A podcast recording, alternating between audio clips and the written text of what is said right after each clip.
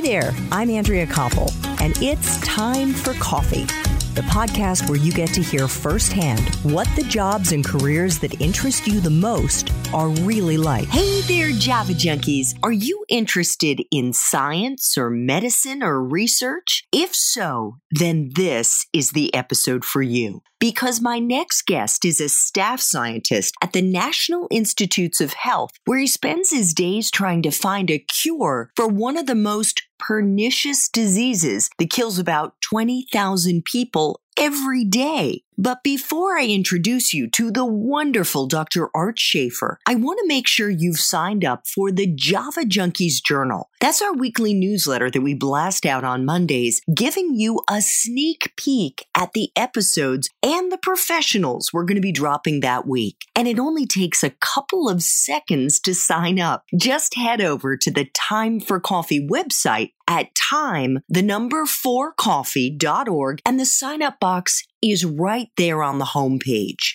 And while you're there, I want to invite you to scroll down just a little bit where you'll see that all the T4C episodes we've released to date are actually organized by career to help you find the professionals that most interest you. Now, my motivated macchiato lovers, please grab your mug and take a chug of your favorite caffeinated brew because it's time for another caffeinated career conversation. And my delightful next guest is Dr. Art Schaffer, a staff scientist in the lymphoid malignancies branch at the National Cancer Institute, which is within the National Institutes of Health, where he has worked for almost 20 years. Dr. Schaffer's research focus is the genomic analysis of lymphomagenesis, leading to new diagnostics and therapeutics. I hope I got that right. Art, welcome. That was pretty good, I got to tell you. Oh, well, thank yeah. you so much. Yeah.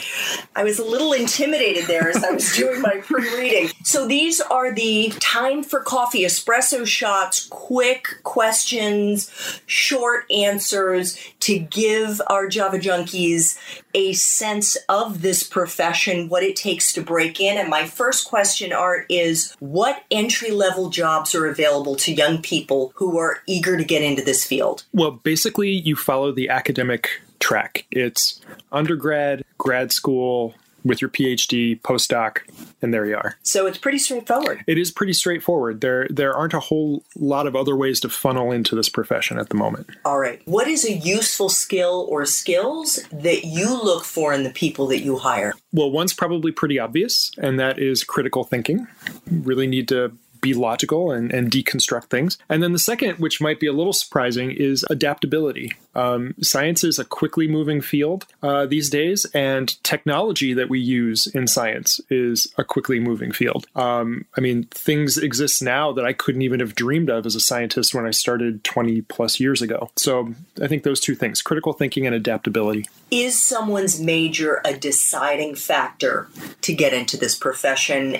And by that, I mean, if they haven't studied biology, forget it, or. No, I actually, I think you can start out in lots of places, especially as an, as an undergrad. Now, in grad school, you're going to have to come into the life sciences for sure. But in undergrad, I don't think so. I mean, back when I got my bachelor's, they didn't offer a bachelor's of science in biology where I went. So I got a bachelor of arts in biology, which means I had English and history and anthropology and a really broad education before I got to where I am. So it's really no impediment if you're off the science track before you focus, let's say, in grad school.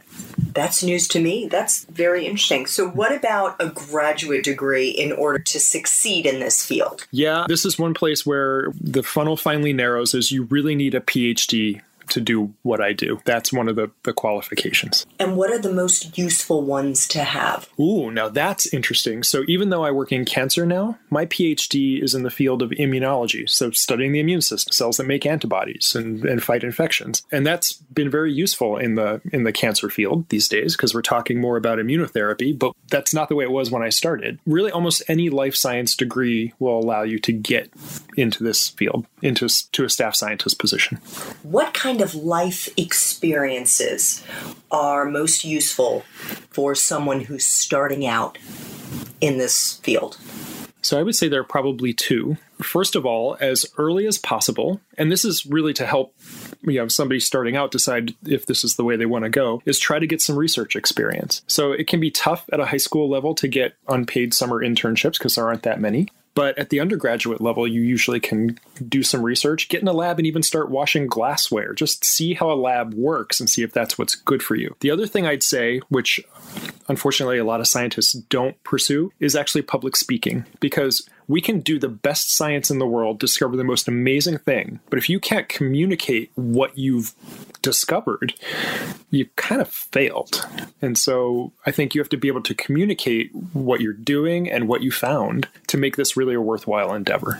I would think also the written word would be important. True, true. Although, so a long time ago, I loved creative writing. Creative writing sadly maybe has almost no place in academic science. So when you're writing a scientific paper even though you you have the best analogy ever you can't you don't commit it to paper. It doesn't go in the journal article. The nice thing is though when you give a talk about your paper you can do whatever you like. So that's why i focused on on the public speaking aspect because you really are confined when you write. Now on the other hand if you want to write a book about what you're you know what you've done that's different Okay, well, fair enough. Thank you for clarifying that. Art, what is the best part for you of this field? The best part for me when I look around at many, not all, but many of my other friends, is I never have a problem getting out of bed in the morning and being happy with going to my job. I mean, my job is to cure cancer. So, you know, how bad is that?